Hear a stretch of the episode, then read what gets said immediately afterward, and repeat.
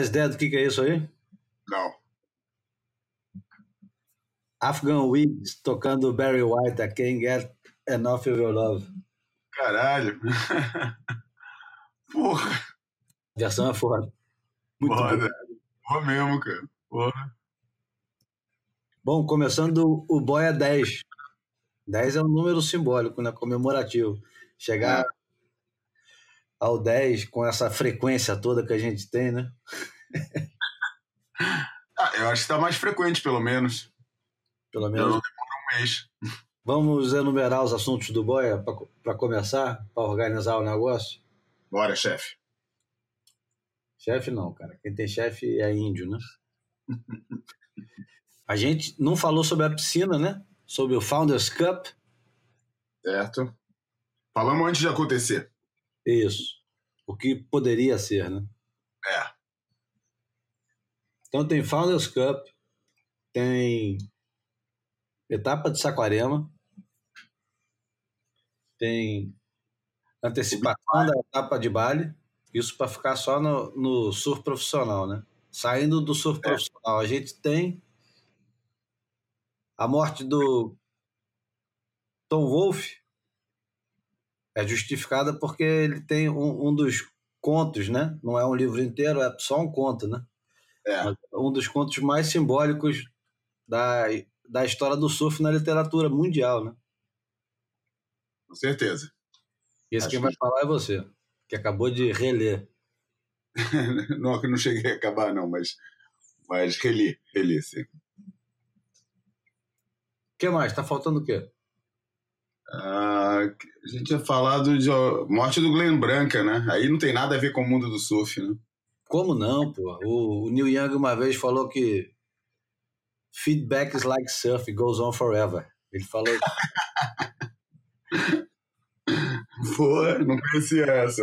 Mas se ele falou isso, achou, achou um dos Curren, um Curren, né? Glenn Branca equivale ao Curren. É. Eu tava, tava outro dia é, ouvindo, é lógico, depois da morte dele, ouvindo, e nem vou tirar a onda que tava ouvindo de novo, porque eu nunca tinha ouvido o Glenn Branca sozinho. Eu tinha até disco do cara, mas comprei mais pela associação ao Sonic Youth e tal, nunca tinha parado para escutar com calma. E Ah. estava ouvindo aquela lição número um Da gui- guitarra elétrica, né? Para guitarra elétrica, 11 minutos de, É. de ruim. Tão bom aquilo. Eu, eu conheci por causa do- dos irmãos Feliciano. Aqui, imagina, né? Para João Paulo Feliciano, o cara era, né? Era assim, uma referência grande. Naquela época que a revista era feita lá na Secretonix, era o dia inteiro descobrindo sons que eu nunca tinha escutado antes na vida. Um monte de coisa que eu descobri ali naquela casa.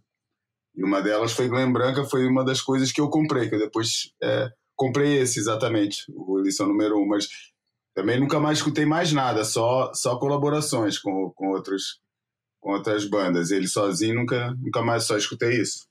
Eu baixei até o, o- a primeira banda dele, que é Theoretical Girls.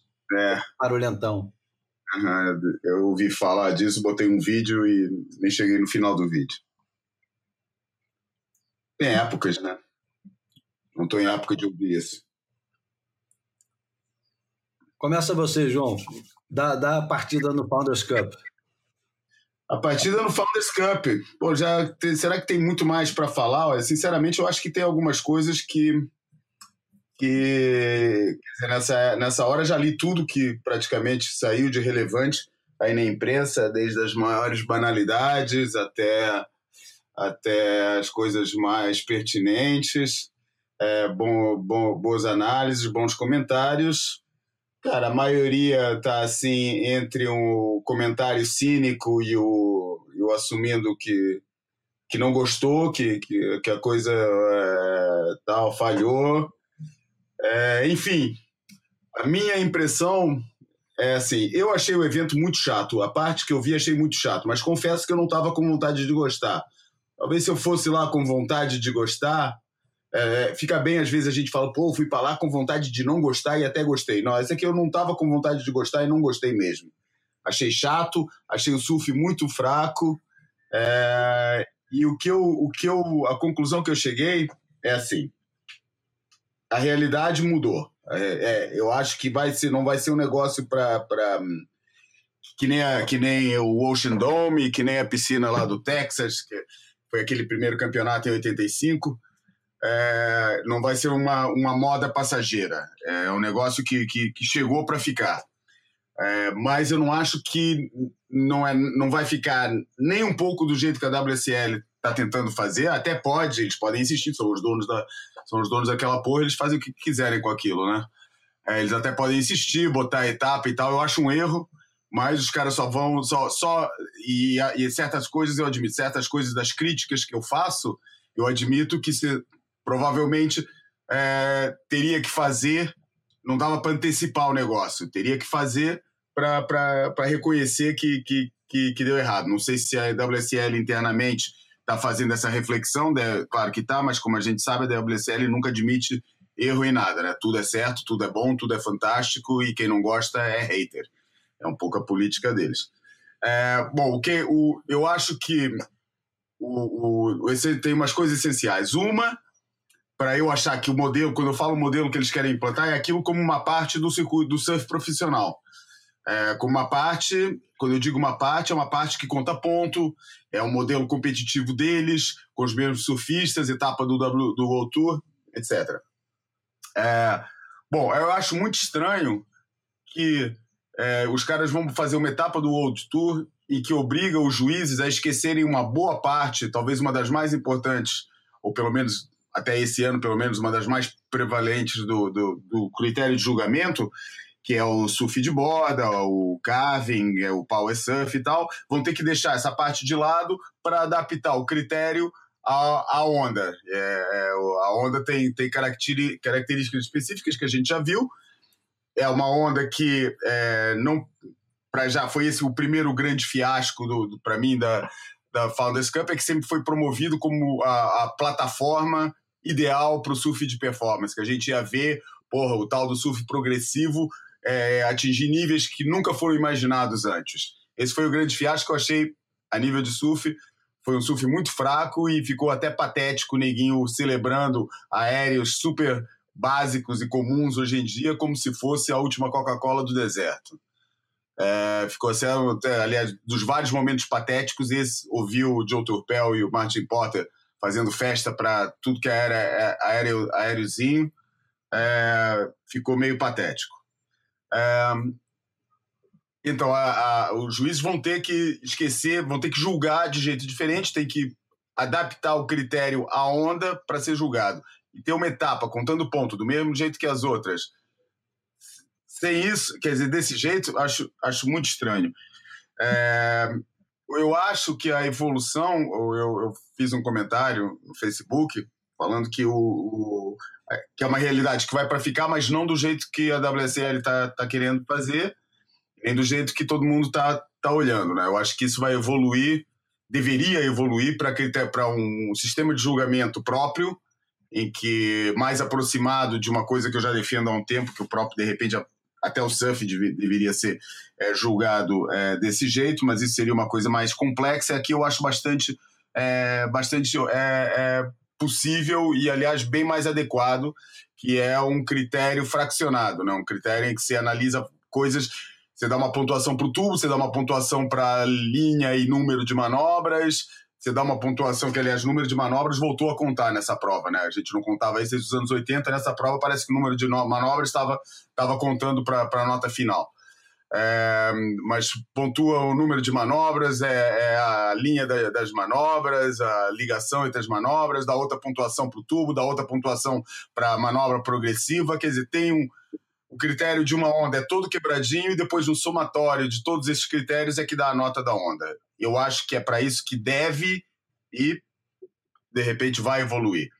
É, depois, o modelo de competição é totalmente diferente, por isso eu não entendo como é que pode ser integrado num circuito que todas as etapas tenham regras uniformes e vai ter uma que vai funcionar de um jeito diferente, que não tem disputa de onda, que não tem. É, enfim, é, a coisa é diferente demais para integrar. Por isso eu acho que vai evoluir para uma coisa meio paralela.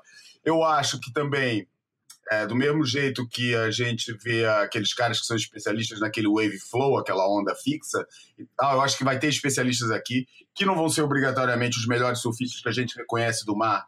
Eu acho que no futuro, eu lembro um paralelo que eu faço é quando começou a ficar sério o negócio de, de futebol de praia, ninguém achava legal porque a seleção brasileira era Júnior, Zico, etc. Pô, quando o negócio começou a evoluir, a gente percebeu que pô, quem, é melhor, quem é jogador de praia é jogador de praia, quem é jogador de campo é jogador de campo.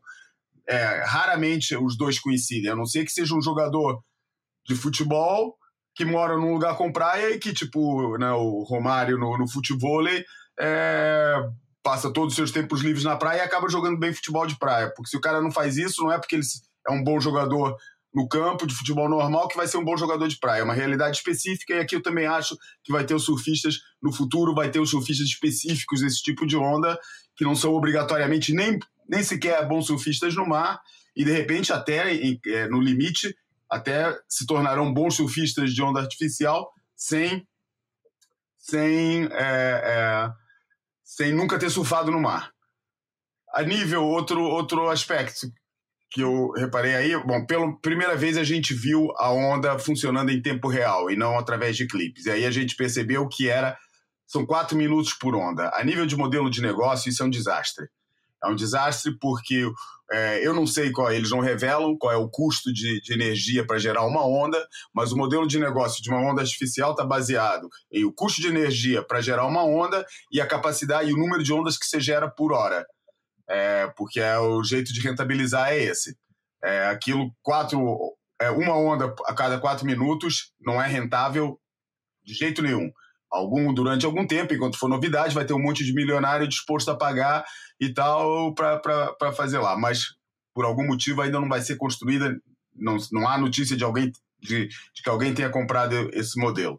Uma notícia que ninguém partilha, eu tive a oportunidade de falar com o nosso amigo Felipe outro dia, que durante muitos anos trabalhou com o Wave Garden, e eu fiquei curioso, né? Porque eles usam hoje em dia, durante a transmissão, todo mundo deve ter ouvido eles descreverem o um mecanismo através de um segmento de asa de avião, como se fosse uma, uma forma que parece um, um segmento de uma asa de avião, que o mecanismo puxa embaixo d'água e aquilo gera onda.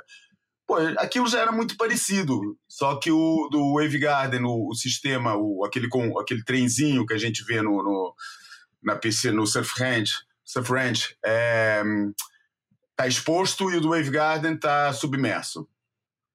E, e eu, eu olhei aquilo e falei, caramba, cara, é, desde, desde, aquilo parecia o mesmo sistema. Daí eu resolvi perguntar pro Felipe, pô, Felipe, não tem uma questão de patente eh, com, com, com, com o sistema do Wave Garden, a piscina do, do COI?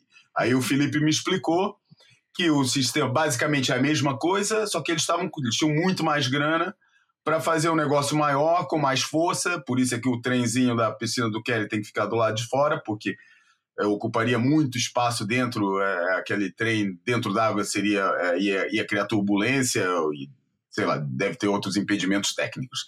Mas o que ele falou é que eles até pensaram em acionar uma questão de patente, mas como a Wave Garden largou esse modelo e agora está trabalhando aquele sistema que é o The Cove, que é o sistema moderno do Wave Garden, que já não tem nada a ver com aquele sistema que é que faz que, que nem aquela piscina lá do Texas, as ondas também vêm em série. É, é, já é um modelo totalmente diferente, muito mais modernizado, muito mais eficaz do ponto de vista energético e do ponto de vista da rentabilidade do número de ondas por hora. Eles largaram aquilo e deixaram rolar. Falaram, vocês que fiquem, esse sistema para a gente já está obsoleto, a gente já está noutra. É, e por isso eles largaram. Mas existe uma questão de patente aí, porque basicamente o Kelly conheceu o sistema do Wave Garden, arranjou investidores, foi falar lá com os técnicos, falar: oh, os caras estão fazendo isso, vamos fazer isso aqui melhor. Mas o sistema é exatamente o mesmo. O que eu Conta... conheço dessa história é que, na verdade, o Kelly está usando o, o sistema são dois tipos de sistemas diferentes que eu não lembro do nome agora. O que eu me lembro, que foi documentado pela, pelo site australiano Swellnet, é que o, o Slater usou o mesmo modelo do dos irmãos Weber. Ah, tá. Mas o modelo dos irmãos Weber que tá em maquete. Eles nunca fizeram uma. uma não tem uma piscina Sim, mas real. ele, como vem pesquisando isso há muito tempo, e ele fez várias. Ele fez, ele fez vários testes antes. E todos os testes são publicados. Ele tem uma conta no Vimeo onde ele ia pub- publicando o tempo todo. E o Slater é, copiou tão escancaradamente que eles chegaram num acordo e o Slater pagou pela patente dele. Isso, isso foi o que eu tinha entendido antes. Você veio com, ok. com um dado novo do, do Wave Garden. Pode ser também, isso eu já não sei. Podemos tirar isso a limpo, perguntando de novo para o Felipe. Botando o Weber. O que a gente na sabe história. é que, segundo a, a CNN, a piscina do Kelly custou 30 milhões de dólares. E que supostamente demorou 12 anos do início do projeto até o final. Mas é, Uhum. é mais ou menos isso o investimento da. Não sei se é o investimento de cada piscina ou dessa piscina. Eu sei. Tem previsto sim, você falou que não tinha previsto para nenhum lugar, mas tem previsto sim para a Flórida, como não poderia deixar de ser, porra, lugar do Kelly e do Dick Zerf. Não, é. Então, na Flórida, vai ser construída uma piscina no, no modelo. Piscina não, né? Uma onda artificial no modelo da onda do Kelly. O engraçado disso tudo, né? É que ao modelo mais clássico do, do Kelly, né? No molde mais clássico do Kelly, a piscina do Texas, de Waco, que Uhum. aliás é onde tinha onde teve aquele ataque à bomba, lembra? Nos anos 90, não? Ou foi anos 2000? Ataque à bomba, os caras- o governo americano invadiu tinha uma seita religiosa que estava lá barricada. A hora que os caras foram ver, os caras estavam armados até os dentes. O exército americano detonou o lugar. Foi assim, tipo, é, o ataque ao forte É. Apache. cara. Então, os caras, no, logo em seguida do Founders Cup, que eu também achei sonolento demais, inclusive dormi profundamente durante boa parte do, do evento, embora tenha sido durante o dia. É, a piscina de onda, essa piscina mesmo, né? Já com formato de piscina, com um parque aquático lá de, de Waco, ou Waco, no Texas, soltou um, um vídeo do, do Seth Muniz acertando um, um backflip na oitava tentativa dele. E depois, em seguida, já foi uma cacetada de vídeo. A Steb tem um vídeo de quase 10 minutos do Albi Leia, Ian Crane e. Não, Jamie O'Brien. Baron Mamie. Surfando, do Jamie Ah. O'Brien também, porque afinal de contas, um dos engenheiros lá é o Shane Magnussen, que é irmão do Jamie O'Brien, né? Aham. E a piscina meio essa piscina do Texas meio que ofuscou a piscina do Kelly, né? Primeiro porque ela tá aberta para negócio já, você se eu quiser ir para lá hoje, pegar um avião e ir para o Texas e, e e pagar a entrada custa 60 dólares, que é é humano, é perfeitamente normal você gastar 60 dólares para entrar num, num parque que vai ter diversão o dia inteiro e tem tobogã, piscina, um monte de coisa que parece ser muito divertido, além da onda. E a onda também parece ser divertida. E ela tem, tem vários tem aquela- formatos diferentes, né? a onda. Eles podem moldar a onda conforme o freguês. O, o Magnussen estava explicando isso no vídeo da Steb. E, porra, 60 dólares, João, é um, é um preço justo, é um preço bom. Dá para ir até duas vezes. Três já não digo, porque 180 dólares é dinheiro pra caramba. A piscina do Kelly, por outro lado, custa por sessão 9 mil dólares. E se você quiser alugar ela um dia inteiro, ela custa 50 mil dólares. Não sei É. é. É a piscina alter, é piscina modelo Alternone. Modelo o quê? Alternone, que é aquela roupa do, do Kelly, a marca de roupa do Kelly Slater, cada camiseta custa 200 dólares. É, acho que não é, não é assim tão é, ex- exclusiva a roupa dele, não. Acho que é um pouquinho mais barata, mas a piscina, sem dúvida nenhuma. Eu não sei como é que os caras vão transformar isso num negócio rentável, né? E também a gente não faz ideia de quanto custa a manutenção de um bicho desse.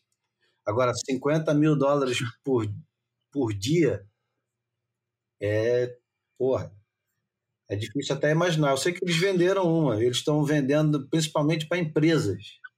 Então, vai lá uhum. a, a Shell e coloca os gerentes para passar um dia lá no, com tudo filmado, com, com comida e bebida à vontade. Agora, quantos dias por ano que o cara precisa alugar, ou quantas semanas por ano ele precisa alugar para fazer valer a grana que eles gastam por mês e para devolver os 30 milhões para o bolso do Dirk Zirf, né? que comprou o negócio. É. Bom, é, agora, então, para finalizar o, o assunto, é, ao, bom, tem a, a, conclusão de que né, essa história, o que, que isso vai, vai gerar para o surf, o que, que o surf vai eventualmente beneficiar com isso e tal. Bom, a gente já sabe qual é a política, né, de, de atrair as massas dos, do, do inter, dos interiores. Uma coisa que eu, que eu me lembro que o, o cara do, do, do Wave Garden me falou, não o Felipe, o cara mesmo, o Basco lá do Wave Garden, me falou é que ao contrário do que muita gente pensa, um negócio desse só é rentável num lugar onde tem uma população de surfista é, grande ou considerável, porque esse é o mercado deles. Eles montar isso num lugar onde ninguém pega onda, pô, vai ter que esperar neguinho aprender a pegar onda lá e fazer essa evolução toda tal, até criar uma clientela fixa. Eu acho que é importante ver aqui é, é o seguinte, cara, todo mundo viu o tamanho daquilo. Aquilo é, uma, é, uma, é, um, é um negócio enorme. Não é em qualquer lugar que você monta um, um negócio daqueles. Né? É, ou seja, um, um, uma instalação daquele tamanho, eu acho muito difícil que ele, quer dizer, eu acho que eles ali já estão no limite do tamanho de onda que eles, que eles podem gerar, porque senão gerariam, né? Se, se desse para gerar onda maior com aquela com aquela instalação, eles já, já, já teriam gerado. Por isso, o raciocínio que eu faço, do que eu conheço também do jeito que o Wavegarden funciona e do que eu observei agora, é que para fazer ondas maiores precisa de uma instalação ainda maior ou seja, um colosso, não é? Senão, não é qualquer lugar que, que vai, vai aceitar isso. É, ou seja, para construir isso e promover é, o negócio, eu acho que vai ser esse modelo mesmo. Caso seja o modelo da piscina do, do da WSL, que vai ser o, o a, que for para ser o, o, eu não acho que vai ser. Eu acho que eu até meu primeiro comentário público sobre isso foi botei um vídeo da, da, da piscina de Waco e falei ó tô, tô desconfiado que, o, que, a, que a competição entre os modelos de onda artificial vai ser bem mais interessante do que a competição na, nas ondas artificiais. É, eu não sei se vai ser a do, da WSL, é o modelo prevalente, mas é, vamos supor que vai ser, eu acho que aquele tamanho vai ser o tamanho tipo limite. Eu acho muito difícil eles estarem construindo modelos maiores para funcionar é, numa ótica maior e, e, desconfio que vai ter que ser um bom muito grande, para dar onda grande, tipo duas vezes double overhead, né? Se onda de metro e meio, dois, que é o que tem que ser para fazer diferença em relação ao que tem agora, né?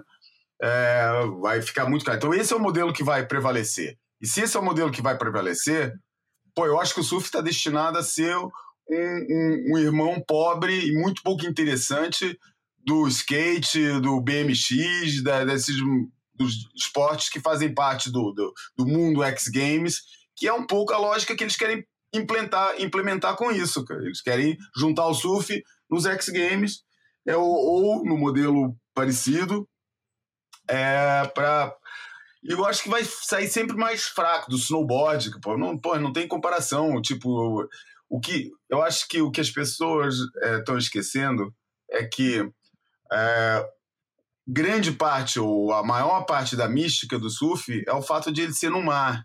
Uma pessoa leiga, uma pessoa que não esteja habituada, a, que não pegue onda, que não, não, não esteja habituada a nada no mar, que não faça body surf, que não faça bodyboard, que não faça nada, que não tenha familiaridade nenhuma com o mar, e que o mar é o espaço de férias e de lazer dele, pô, são pessoas que, porra, até com onda de um metro, eles têm uma certa admiração com, com o surfista, porque o surfista vai brincar numa zona de perigo. Qualquer mar com onda é uma zona de perigo. Tem salva-vida, fica olhando nas praias, nas praias vigiadas, essas coisas, essa coisa toda. A gente sabe como é que é a época de veraneio, que é a época que as massas vão para a praia, tem salva-vida, tem essas coisas todas, porque o mar, com o mar não se brinca, é a, é a cultura popular que fala. Em Portugal tem a frase é, amar e mar, a ir e voltar, que são as campanhas de prevenção. Quer dizer, é um, é um espaço que precisa de campanha de prevenção, que precisa de vigilância, que precisa dessa história toda. E isso cria uma mística, e as pessoas, mesmo que não pensem sobre ela, que não, não, não, verbalizem, elas vivem essa mística. E o surfista é o cara que brinca na zona de perigo. Você tira esse elemento e bota eles fazendo uma performance, os melhores surfistas do mundo fazendo uma performance, pô, cara, você bota um, uma piscina de onda, e, pô, se bota na situação, eu me boto nessa situação, eu surfista, 40 anos de surf, então, é, me bota na situação de chego num X Games, por exemplo, num, num, negócio parecido, e tem uma mega rampa de um lado e tem a piscina de ondas do outro, eu dou uma olhadinha na piscina de ondas, ah, legal, porra, nos primeiros quatro minutos de intervalo até a turma ver duas, três ondas, e pô, depois vou ver os caras voando naquele negócio do, do, da mega rampa, que é um troço espetacular, cara. Entendeu? Por isso, é, eu acho meio perigoso é, do ponto de vista do objetivo que eles querem, que é o objetivo comercial de vender, de atingir grandes massas e de atingir, é, é, e, atra e, através disso, atingir a cobertura televisiva e os grandes patrocinadores. Eu acho que pode ser um tiro pela culatra, que não só vai não vai conseguir fazer isso, como vai desvalorizar o que já existe, que é o surf é, do jeito que a gente conhece. Ou não. Mas eu, eu acho que é assim, tipo, pode ser, pode, pode dar errado a, a, essa ideia. Como eu disse, eu não sei para onde vai, a realidade é nova, veio para ficar, tem espaço. Por exemplo, motocross. A Red Bull organiza aqueles negócios de motocross indoor. Mas aquilo não é o motocross, entendeu? Motocross é, tem o circuito mundial de motocross que ninguém faz. Aquilo é uma coisa de demonstração, é, é um espetáculo, é, que cativa outros públicos que não é o público de motocross, mas não faz parte do circuito de motocross. É um negócio que eles botam numa categoria cara. É, e eu acho que esse pode ser um dos, um dos caminhos. Não acho que seja o caminho seja integrar no circuito mundial de surf. Não acho que os personagens daqui a quando isso ficar mesmo empatado vão ser os mesmos. Tipo, acho que vão ser dois grupos diferentes com umas pequenas exceções que são bons nas duas nas duas áreas e não sei é, qual, é o, qual é o caminho que, que vai tomar, mas não vai ser esse, cara. Não, não vai ser o que, o que a gente está achando que vai ser. Eu acho que vem uma coisa que vem adicionar. É, não sou contra, eu só acho que pode ser um caminho, pode ser um negócio totalmente diferente daquilo. Provavelmente vai ser um, um caminho totalmente diferente daquele que as pessoas estão imaginando. É. E é isso. Para mim. Até aparecer novos modelos de piscina, ou, quer dizer, eu não gosto de chamar de piscina, mas acabo chamando o tempo todo. Novos modelos de onda artificial é, tão surpreendentes quanto foi é, o primeiro impacto dos, na onda do Slater. A gente vai ficar mesmo só especulando o que, pode acontecer, o que, que o quanto que esses caras podem capitalizar. Já tem uma uma nova onda artificial sendo construída em Queensland, lá na Austrália, que é do Barton Lynch, quer dizer, não é do Barton Lynch, eles estão envolvidos diretamente com o Quilupo Barton Lynch, onde supostamente é, vão, vão ter mais ondas disponíveis por minuto e a onda vai ser maior e melhor, e são oito picos diferentes, com ondas diferentes, ou seja, características diferentes, esquerda, direita, buraco cheia, grande, pequena, longa, curta, e enfim, eles estão apostando nisso. Já está em, constru... já tá em construção e é engraçado, né? É no norte de Queensland, bem no, no coração do surf australiano, né? bem no coração. É como se fizesse aqui em Maricá uma é. piscina de onda. Vamos mudar de assunto. Vamos, mas podemos, é, podemos partir por aí. Será que teve conspiração na cabeça do Kelly e da WSL de lançar a Founders Cup antes do Brasil? Ah, eu acho que com certeza, assim, na, não, não uma conspiração intencional, uma coisa para que, que seja para para machucar a imagem, que seja, é, que seja prejudicial. Mas com certeza tem aquela aquela coisa que fica no, no inconsciente coletivo, tanto da WSL quanto da, da turma do Slater, de pô, quer época melhor do que antes da etapa do Brasil? A etapa do Brasil é sempre uma merda. Sempre. Nunca teve uma etapa do é. Brasil boa. Isso na cabeça deles. Eu não acho isso. Eu, eu, eu acho o contrário. Eu acho que onda ruim é fundamental para o circuito mundial para mostrar a realidade do surf como um todo, e não só o circuito de sonho que pertence a meia dúzia de, de surfistas no mundo. Se você for pegar dos, sei lá, 20 milhões de surfistas que estão espalhados pelo mundo, deve ter mil que vivem o sonho de pegar sua onda boa a vida inteira. O resto se dá mal, normalmente, pegando onda merda, como hoje está aqui em Ipanema, buraco, fechando, cheio de dentro d'água. Doido para conseguir acertar um drop quem sabe pegar um tubo de um segundo, dois segundos, como tem vários dias em Portugal, na França, e mesmo na Indonésia, longe do, dos recifes, né? longe dos corais. Tem uma porrada de, de beat break sem vergonha. No Tahiti também tem os beat breaks de merda. Então eu acho fundamental, onda ruim para o circuito é fundamental. Pelo menos uma ou duas para aproximar um pouco mais o, o, o surfista normal do do Fera Braba, do Felipe Toledo, do Gabriel Medina, do Julia Wilson, do John John Florence. É bom ver esses caras surfando uma onda normal, não ver só surfando ondas de super-heróis, né? ondas de sonho. Eu acho do cacete o, o, o conceito do, do Dream Tour que o Rabbit, Rabbit trouxe nos anos 90. Mas o Dream Tour sempre teve Japão, sempre teve uma onda mais ou menos incluída na história, e é fundamental. E voltando para a etapa do Rio e, e, a intenção dos caras, eu acho que foi exatamente foi o, o feitiço virando contra o feiticeiro, né, João? Porque os caras esperavam tá. uma etapa medíocre e depararam com a etapa mais surpreendente que já houve no Brasil. Eu acho que essa etapa de todas que eu assisti e de todas que eu me lembro, e você também deve ter em memória várias, tirando os primeiros OMS 5000 que eu não vi, 76, 77, é, essa etapa foi a melhor etapa que já teve no Brasil, de onda, aparentemente de organização, de repercussão, não posso dizer, isso não cabe a mim dizer, eu não acompanho muito pouco o, os grandes veículos e estou me lixando para esse tipo de coisa.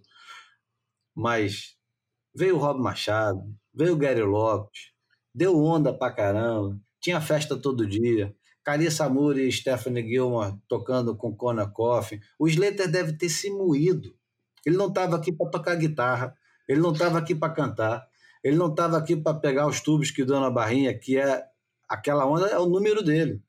E para quem acha que aquela onda da barrinha é só uma onda que parece ser boa, tem um, um agravante enorme que o Pepe César, nosso amigo, chamou a atenção.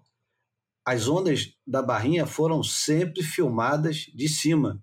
Ninguém viu aquela onda filmado com o tripé fincado na areia. Ninguém viu. Só o pessoal que estava na areia viu o quanto que aquela onda é rápida, é grossa, é pesada e é muito maior do que estava aparecendo ali na transmissão. Todos os ângulos da transmissão eram em cima de um pedestal, era de drone, era de lado também de cima, não tinha um único tripé fincado na areia. Isso é, a, faz a onda ficar chapada, né? achata a onda, fica completamente achatada. Ela perde ali é, meio metro, um metro, e dá, dá, dá uma impressão que é aflitiva para quem conhece, né? A gente que está acostumado a sentar o rabo na areia e ficar assistindo, quando vê a onda no, no, no vídeo, fala, pô, o que aconteceu? O nego roubou um, uns três pés aí dessa onda, ela era muito maior ao vivo. Enfim, essa, essa etapa do Rio, esquecendo desempenho de Felipe Toledo e outros desempenhos que tiveram, mas essa etapa para mim foi a melhor etapa que já teve no Rio de Janeiro. Teve esquerda mais ou menos cheia, teve direita buraco, teve direita mexida, teve lugar para tubo para aéreo. Eu, eu achei fantástico. E teve masculino e feminino, o que também sempre é muito bom, né? É verdade. É, eu não sei, eu, eu, eu lembro quando, na, na transmissão que eu fiz, e o Pedro Miller estava comigo, eu várias vezes falei, eu não, eu não assisti, tem uns vídeos, é, vi, assisti uns, vi uns vídeos muito ruins, de muita baixa qualidade, do, do Ring Luzi Pro da Joaquina em 85. É, que foi assim um evento que também ficou muito marcado por um dia de ondas 86. incríveis e tal, 86, mas eu nunca vi. mas o, o, o Hang Loose Pro, aquele ano, antes de começar o Hang Loose, estava fantástico, e o primeiro e segundo dia estava absurdo, estava lindo e tal. E o fato histórico de ter sido o primeiro Hang Loose, de ter trazido o surf de volta, fez dele um evento maior. Mas essa etapa, em matéria de onda, em matéria de desempenho, eu me lembro um dia em 95, 96, que o Tom Curren estava aqui no, no Brasil e um dia no meio da barra espetacular de terral, um metro e meio, dois metros, foi fantástico. Sandy Garcia pegando pra caramba, Kelly Slater no auge, todo mundo surfando muito. Mas foi um dia, outro dia já não estava nada demais. Teve aquele dia também que estava enorme, teve uma tarde muito boa no meio da barra e o Slater pegou aquele tubo que eu considero o talvez a onda mais significativa da história dos internacionais no Brasil. Ele pega um tubo o nego chama de barrador, depois sai dá um floater gigantesco. E foram momentos isolados numa etapa. Essa etapa agora deu onda direto. Todos os dias deu onda. E as ondas eram espetaculares sempre. É, verdade. Eu, é, eu, eu levava, tinha isso também em consideração. É, e, e foi, eu acho que foi muito bom para o Brasil ter finalmente tido uma etapa é, com onda de qualidade, apesar de eu concordar 100% com você. É, o circuito mundial precisa de onda ruim. Eu pessoalmente gosto de ver, porque eu gosto de ver os caras pegando nas ondas que eu pego todo dia, e pô, porque ajuda você a visualizar as ondas de um jeito diferente, cara. É, ajuda você a ver, porra, onda que eu acho horrível dá para surfar. Quer dizer, não que eu tenha alguma ilusão do meu nível de surf, né? Mas mas você olha para o jeito que os caras fazem, tem sempre alguma coisa que dá para aprender. Sempre uma, porra, se fizesse mais assim, depois passar a prática é outra história. Mas é, eu gosto de ver os caras pegando é, onda, onda ruim assim. É, e, e aí concordo que a ideia que dá é que foi a melhor etapa de sempre é, do circuito. E, e porra, e, e, você falou que foi a melhor etapa de sempre do circuito, eu consegui. Também foi, na minha opinião, e acho que na opinião de várias pessoas, para não falar de todo mundo, foi a melhor etapa do circuito esse ano. Ah, eu acho que não teve eu não, não teve nenhuma etapa que, que, que foi tão boa, principalmente pô, porque a gente viu é, muito mais surfista, eu acho que nas etapas australianas, quem estava pegando bem de verdade Teve o, o Griffin Colapinto, que realmente pegou muito na, na, na, primeira etapa, mas quem pegou bem em todas as etapas, o fiz que eu senti que estava no, no, no, topo da forma em todas as etapas, era Ítalo, era Gabriel, apesar de Gabriel não ter feito assim, nenhum grande resultado. É... E poucos mais, cara. Eu achei que o Griffin Colapinto em, na Gold Coast, é... o Julian Wilson também na Gold Coast, que é um negócio muito específico também. É, e mas pouco mais. Eu achei que esse ano estava todo mundo abaixo daquilo que era esperado. George Smith, é, o John John Florence. É, eu achei que tá todo mundo no geral. Eu achei, e esse foi a primeira etapa que eu vi, pelo menos é, em alguns momentos, é, todo mundo pegando bem, ou vários pegando muito bem. É, o pô, John John. É verdade, então, tem uma bateria no, no campeonato, o Sebastian Zitz contra o João Duru, é uma bateria que, em qualquer tempo, daqui a 20 anos ou 20 anos atrás, é uma bateria espetacular, sensacional em todos os aspectos. Os dois fizeram médias acima de 8 e o 8 de hoje é o 9,5 de, de ontem, né? E os caras hoje estão segurando muito, mas bateria fantástica. O, uma das, quer dizer, Não sei se foi a melhor bateria do ano, mas uma das melhores baterias do ano, sem dúvida nenhuma. Para mim, é a melhor bateria do ano. E, porra, a gente não tá falando do John John e do Felipe Toledo, do Medina, a gente tá falando do Sebastian Zitz e do João É. Duru. E no Exatamente. Brasil. E não foi dando aérea na junção, foi pegando tubo. Mas pegando muito. Teve, aquele, mesmo. teve aquela onda do, do, do, do Ian Gouveia, que eu acho que era 10. Eu acho que aquilo merecia 10. Eu sou daqueles que acho, acho muito bem que o 10 seja um negócio raro, mas eu não vejo como aquela onda não poderia ser 10. Assim como a onda do Felipe Toledo tinha que ser 10 também, aquela no final, na final Bem, do campeonato, que ele vem acelerando lá de Verdade. trás. verdade. E o Felipe Toledo se afirmou ali, né? Eu já falo faz tempo que quase todas, a- com exceção de, das ondas, das esquerdas de pressão, né? Eh, De pipeline e de chopo, são ondas muito, muito, muito específicas, não tem nada a ver com. Mas não tem nada a ver nem com Fiji. Eh, eu acho que chopo e pipeline têm características entre comuns entre as duas que são caso específico é, e a parte na, na- na- no circuito. É, mas tirando essas ondas, eu acho que o Felipe se afirmou mesmo como o surfista mais, mais dinâmico, mais, mais excitante do, do, do momento. É, e, porra, foi aquele. A viralização daquele aéreo dele, nota 10. Porra, se precisasse de mais alguma coisa para enterrar qualquer vídeo que saiu é, de onda artificial antes, bastou aquele, porque pô, dominou, cara. Todo mundo partilhou aquilo, porque realmente é um, é um momento fora de série, cara. Fora de série. É, daqueles tubos, daqueles tubos, daqueles, daquelas manobras que, porra, que faz nego levantar, gritar e ficar comentando e usar de referência sempre que, que o assunto for surf progressivo, etc. E feito em competição, não é em videoclipe de, de, de filme, de free surf. Não, é em competição. Eu acho que aquele foi o melhor aéreo já visto numa competição. Não, não consigo, mas não consigo lembrar de nenhum outro que, que, que fosse assim. A amplitude né, do aéreo é uma coisa fenomenal. Coisa né? de E- snowboard, né, cara? E tem o Julian Wilson, que se distanciou um pouquinho de nada na, na liderança, mas agora tem o Felipe Toledo grudado, Gabriel Medina e Ítalo Ferreira, todo mundo no cangote, fungando no cangote do Julian Wilson. O Julian Wilson não foi brilhante em nenhum momento, em nenhum campeonato, exceto na final, em Kirra, mas ele, eu achei que ele não, ele, ele não tem sido brilhante nessa, nessa, nessa temporada. Mas isso também pode ser um pode ser uma virtude, porque se a gente lembrar um pouquinho como é que como é que funcionam os, os principais competidores dos últimos 30 anos, Curren, Slater, os caras que são menos passionais, não vamos botar o Andy Aros nessa história, que ele é completamente passional. Mas o, o e o Slater, eles são muito de ficar segurando.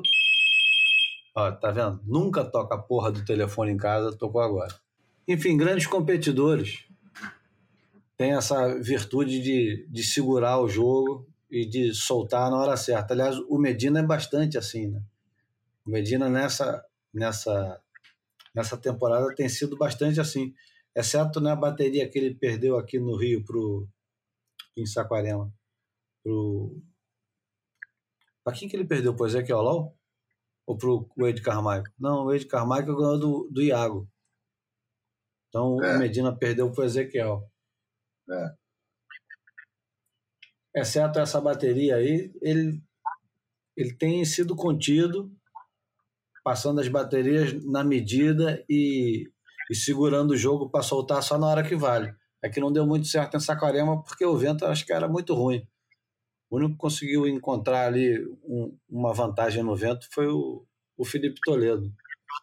Acho importante a gente falar do Wade Carmichael, porque o Wade Carmichael é, ele chama atenção para um detalhe importantíssimo né, nesse novo jogo do surf profissional.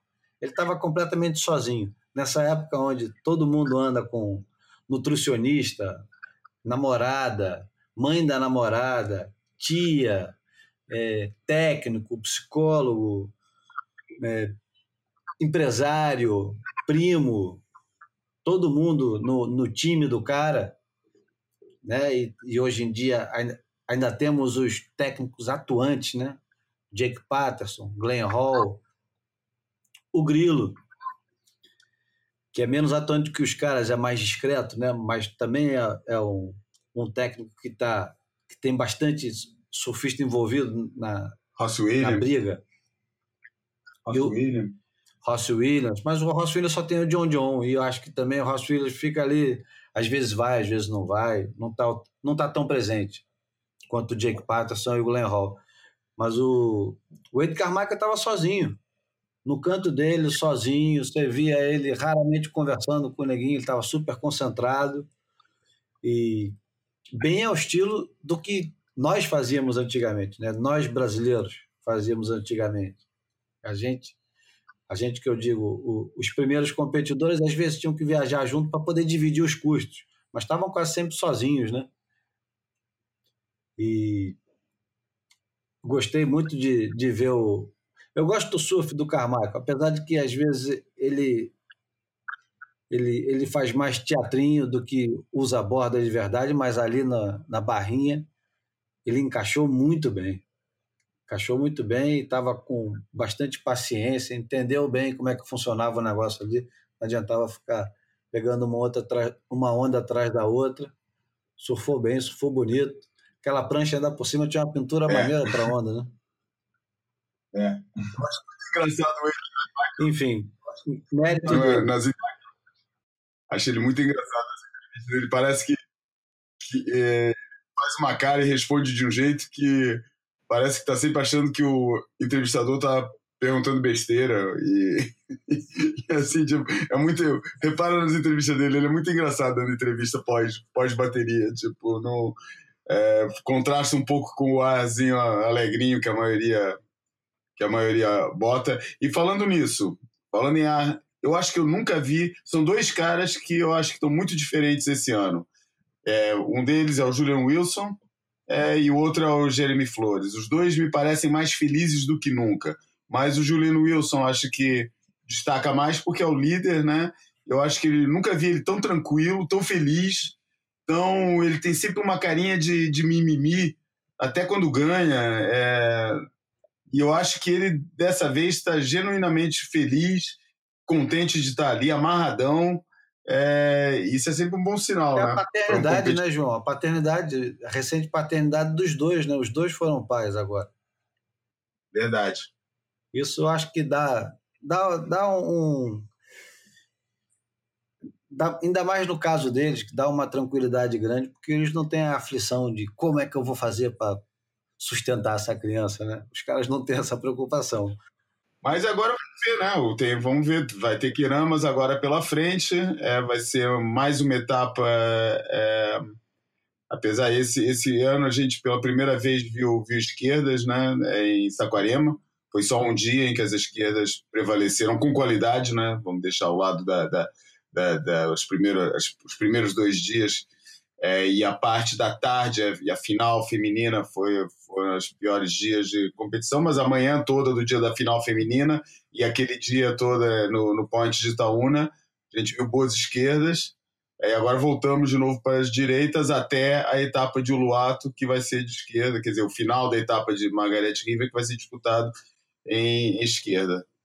É... A previsão é muito boa, já tem, já tem dois swells um encostando, duas ondulações encostando, uma atrás da outra, prontinha para começar o, o evento de Queramas logo no primeiro dia de, do período de espera e, o, e é possível que ele, ele comece e termine seguidamente, coisa que é muito rara, né? É, interrupções. É, e depois um, um, o, o mesmo swell vai servir para o Luato, né? Ou seja, basicamente o que eu acho, eu não consigo nem pensar nesse momento. Nesse momento, é, eu não consigo nem é, é, falar em etapa de Queramas. Eu acho que o fundamental a nível de circuito é falar depois de Bali, né? Porque Bali vai, vai definir, vai ter etapa, vai ter a, a quinta etapa do ano e vai finalizar a terceira. Por isso eu acho que depois de Bali é que vai começar a estar tá muito definido quem vai estar tá na corrida do título, quem é que vai estar, tá, quem é que são o, o né, quem é que está tá, tá realmente nesse ano, é, quem é que está na corrida do título, quem é que está correndo para top 10, quem é que está realmente embaixo de forma, acho que é, aí é que vai dar para tirar essas conclusões todas é, depois, de, depois de Bali, que vai finalizar, na verdade, duas etapas de, de uma levada só. Bom, ainda em Bali tem uma reportagem no Surfline, escrita pelo australiano Jed Smith, falando sobre a qualidade da onda, de como o Keramas, nos últimos anos, mudou completamente a característica. Parece que a onda está mais curta, parece que agora tem dois picos em vez de um só, a onda não é mais tão longa quanto era é, há quatro anos atrás, três anos atrás, ou seja, na outra etapa, a onda já era diferente da, da onda que nós vamos encontrar agora lá em Queramos. E ele disse que isso porque espalharam umas pedras lá e, e tem até esquerda agora também, o que, o que de certa forma é bom para o Gabriel, porque o Gabriel adora uma rampinha, né? É, é, mas a esquerda é boa ou tem esquerda porque tem esquerda, mas nunca vai contar como onda de, de, de campeonato? Eu acho que está meio de pico. A primeira onda é meio de pico e depois tem uma outra onda com, que é meio a junção dessa, dessa onda. E antigamente era só uma direita. Aparentemente, o, segundo os próprios balineses, a onda aguentava um tamanho tipo oito pés perfeita, como a gente viu naquele filme da Billabong que tem o Andy Irons surfando muito lá em Queramas. Um filme, eu, eu não lembro do nome. Quem, quem, sabe o nome desses filmes todos é o Sifu. Ele sabe o nome do filme, a música que toca e o surfista que, que tem na, naquela sessão, mas é uma sessão em Queramas grande. Acho que é a maior Queramas que eu já vi filmado e o, e o Andy Irons destruindo tudo, bagunçando o coreto. Enfim, parece que a onda já não é mais igual. Isso segundo os próprios balineses, né? A gente já, já viu que o Slater vai competir em Bali, né? Ele tem um fisioterapeuta fantástico, né? Que logo após o Brasil ele já fica bom. E o Mickey Wright também já está garantido como convidado. Falta só saber quem vai ser o representante da Corona, Bali, sei lá, quem que os caras vão escolher lá. É. Agora, eu estou muito curioso para saber como é, que, como é que o negócio vai se desenrolar, né? Porque eu não me lembro de outro momento. É lógico que já tiveram outros momentos com a coisa embolada desse jeito, e a gente está muito no início do ano, mas o, o Julian tem três surfistas que estão num momento extraordinário, bem melhor do que o momento dele, não de tranquilidade, mas de desempenho, né? de performance, que é o Felipe, o Gabriel e o Ítalo. E os caras vão para uma onda que a onda é perfeita para eles, de todos os aspectos. O, o Gabriel tá, tá no melhor da forma dele. Então, ele acertando é praticamente imbatível.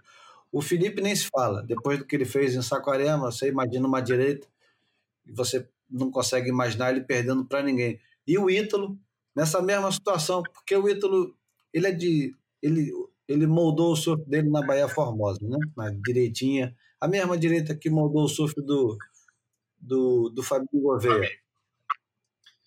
E ele está numa forma também que, quando ele acerta as coisas, ele é ainda mais surpreendente do que os outros dois.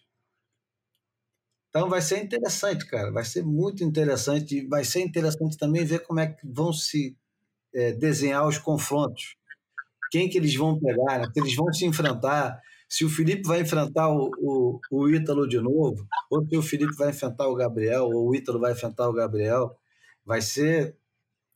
Eu acho que vai, vai pegar fogo essa etapa. Estou muito curioso para saber. Agora é que vai virar tempestade mesmo, né? Porque tempestade são as ondas que estão todas juntas, chocando umas contra as outras, fazendo relâmpago, trovão e o cacete. Agora é que vai rolar mesmo uma tempestade. É verdade. Tanto que eu nunca acreditei muito no termo tempestade. Eu, falava, sempre falei que, que a invasão brasileira do Tour era alteração climática, não era tempestade. Tempestade vai e vem. A, a entrada dos do, brasileiros como força dominante do Tour, e na, na, etapa de Saquarema ficou muito claro isso, foi impressionante a quantidade de brasileiros e, é, e esquecendo, é, não esquecendo que é, teve a possibilidade, quando a gente chegou nas quartas de final, teria a possibilidade de ter duas semifinais só com brasileiros. Não aconteceu, mas poderia ter acontecido facilmente. Facilmente, eu estava esperando isso. É. Os caras foram e... zebras, né? O Wade Carmichael e o Ezequiel eram completamente zebras. Ah, eram mesmo. Eram, eram mesmo. Bom, chegando ao final já, né? A gente precisa falar do Tom Wolf. Tom Wolf ou Tom Wolf? É, eu chamo Wolf. Eu também Wolf, né? De, de lobo, né? É, não é alemão, vou chamar de Wolf por quê? Você deu uma relida na, do Pump House Gang? Li, assim, mais a nível de nostalgia. Pô, li tanta coisa sobre ele eh, essa semana. É, que, que resolvi é, é, ler é mais fácil, porque é um conto, né? Eu também tenho aquele que eu acho bem mais legal, aliás, o Electric Kool-Aid Acid Test, que é muito bom é, esse livro. É, nunca li nenhum dos outros, nunca li nem A Feira das Vaidades. Fogueira. Por que, que eu nunca li? Fogueira das Vaidades. Fogueira, Fogueira das Vaidades. É, e, e o, outro, o outro famoso dele mas, mas é, gosto muito do Electric Kool-Aid Acid Fest. E, e o Pump House Gang tem um, um, um, que é uma coisa, é assim, uma, uma, uma obra muito importante no, no na, na, história, na, na curta e longa, já longa, na, na, já longa, curta história da literatura ligada ao surf, eu acho que é, para você encontrar um, um cara da, da, da grandeza e da importância literária do Tom Wolfe, você tem que recuar até Jack London e Mark Twain nas, nas, nas descrições que eles fizeram do, do surf, apesar do William Finnegan, né? mas o William Finnegan é um dos nossos, por isso acho que não conta. Falando de caras que são é, exteriores ao mundo do surf que resolveram escrever sobre a coisa. É um, é um livro, só para esclarecer os nossos ouvintes que não, não, não sabem o que é o Pump House Gang, é um livro sobre uma galera de Wind and Sea que o, o Tom Wolfe foi fazer uma matéria sobre eles porque escutou que tinha uma galera Wind and Sea, que é ali a turma de La Jolla, na Califórnia, pessoal com grana, e que tinha uma galera de adolescentes que moravam todos juntos numa casa, uma, um antigo é, um pump house, é uma, é uma bomba, né, naquelas coisas de ficar bombeando água tal, que tem lá na Califórnia, eles ocupavam lá uma casa que era na praia e faziam festa e, pô, e pintavam o coreto, né? Os caras pintavam set, faziam um monte de coisa, que é um pouco também muito daquilo que a gente vê no, no um pouco no Big Wednesday, uh, que eu não sei como é que chamou no Brasil, uh, mas que, que, tem aquele negócio do surfista é, arruaceiro, festeiro, que pô, quer se divertir, ou tá pegando onda, ou tá, ou tá aprontando é, em terra. Então os caras faziam isso e o, e o Tom Wolfe escre, escreveu sobre, sobre isso, escreveu sobre essa galera sobre esse, essa vida assim meio é, marginal que alguns adolescentes de famílias ricas da, do sul da Califórnia é, viviam. Só que foi muito bem escrito o livro. É, e aliás a galera de Windansea detestou, né? achou que ele inventou pra caramba, que, que a história não era bem assim e tal.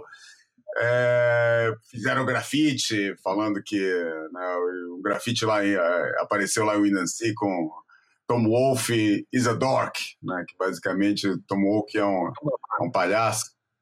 E, mas, o, mas é muito bem escrito, dentro daquele estilo que ele não foi um inventor, é, mas que eles chamaram de New Journalism, é, em que a história passou a ser muito mais importante do que a impressão que a, que a história causava no, no, no, no, autor, né?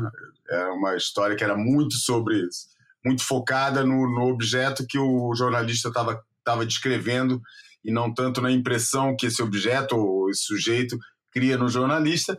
É, e ficou um marco, né? Ficou um marco porque era uma, uma caracterização de uma determinada parte da juventude americana escrita por um cara que, pô, que era olhado como o, o grande nome de uma nova forma de, de, de praticar o jornalismo, é, principalmente jornalismo americano.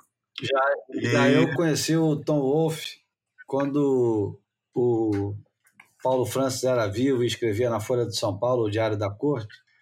Ele recomendou muito o livro, disse que o livro era fantástico, escreveu pra cacete, o Fogueira das Vaidades. E eu acabei comprando, era um calhamaço.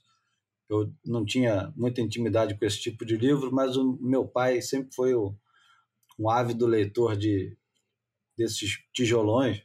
Eu comprei a Fogueira das Vaidades e li inteiro o livro. É, é uma porrada. Foi a primeira primeiro romance dele, do, do Tom Wolfe. Ele só tinha escrito livros com esse perfil mesmo do novo jornalismo, que eram grandes reportagens, né? É, exatamente. No, Ah, e o outro famoso dele que eu tava tentando lembrar que é o The Right Stuff, né? Que eu não li, mas o filme é muito bom. O filme que fizeram baseado nesse livro, que é sobre as missões Apolo, as missões Apolo à Lua, é, com a intimidade, trazendo a intimidade dos astronautas para primeiro plano e todo o processo que leva os astronautas, que, que levou os astronautas para a Lua. É muito bom esse. é, o filme é muito bom. O filme é fantástico. Mas só complementando, o Fogueira das Vaidades, a história é muito boa. E é uma história que está é, muito atual, principalmente para a gente, mais atual do que nunca para a gente aqui no Brasil. A história de um cara super bem sucedido do mercado financeiro que está dirigindo com, com a amante dele e sem querer entra num bairro, no, no Bronx, num, numa rua errada, e acha que vai ser assaltado por duas pessoas, dois crioulos, claro, e atropela um deles. E o livro e ele foge, né? não, não ajuda porque ele está achando que vai ser assaltado. É uma situação que é perfeitamente adaptável para a realidade do Rio de Janeiro. Ele foge do, do, da cena do crime e é descoberto por um, por um repórter e a coisa vai ganhando corpo e de repente entra um reverendo que quer demonizar o cara e, e, e quer também capitalizar em cima do, do, do pessoal do Bronx. E o livro é fantástico. É um, o livro vai ganhando corpo. Quando você vê, você tá, não consegue largar a porra do livro. É muito bom, Figueira das Vaidades. Uma hora eu pego. Esse não é daquele que larga e não consegue mais pegar. Esse é de pegar e não conseguir mais largar. Boa. Boa, vai entrar na lista da, da aposentadoria.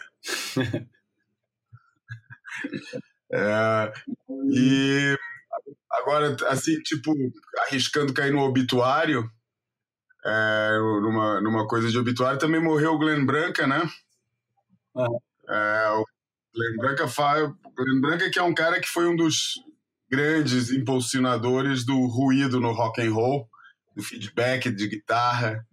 É um cara mais atuante no meio é, alternativo, mas é considerado uma referência por um monte de gente, com, sabe, do naipe do Sonic Youth, toda essa turma do, que nego gosta de rotular de noise. É, e, e não, não tem muito a ver, assim, a, a partida eu não diria que tem muito a ver com o surf, mas é, foi mais uma morte que, que aconteceu recentemente. E pra gente sair um pouquinho também do, do, do assunto surf. Bom, você ficou de falar sobre o filme do Andy Irons. Lembra? Fiquei, mas ainda não assisti. Mas já, já tá com o filme. Não. Se eu tivesse o filme, já tinha assistido, provavelmente. Estava agora clicando aqui no meu e-mail para ver se já tinha mandado o link do, do screen, porque quando eu fiz o pedido, ele já tinha, já tinha passado o prazo, ele vai ter que gerar um, um link para mim. É, pelo menos foi o que ele falou no, no e-mail que ele mandou a sexta-feira passada, achei que hoje já teria, mas ainda não tem. Tem que passar o e-mail para ver se rola, por isso. E é engraçado que o filme vai estrear nos cinemas e vai passar apenas um dia. Pelo menos foi isso que eu li. Não sei se eu estou enganado. Vai passar no cinema, nos cinemas americanos, mas vai durante um dia só. Isso foi o que eu li no, no site. No site Estranho, né? é estranho. É. Mas. De repente é para não ofender a, a moral majority, não sei, do jeito que aquela coisa tá. Aliás, sobre isso, há dois dias atrás assisti aqui o show do Roger Waters, né, para mim, o verdadeiro Pink Floyd. Aliás, me orgulho de nunca ter assistido Pink Floyd sem Roger Waters, já ter assistido Roger Waters três vezes. É, né, de uma banda que também tem o, seu, tem o seu espaço dentro do surf, né? Essa sim tem o seu espaço dentro do surf. É, com o. Inemo, Image ah, of You Fan. Ah, não. Não, não, não, não, desculpa. Crystal Crystal É, filme do George Greenough, é, que, que era ilustrado com, com aquele disco Metal, principalmente com a Echoes.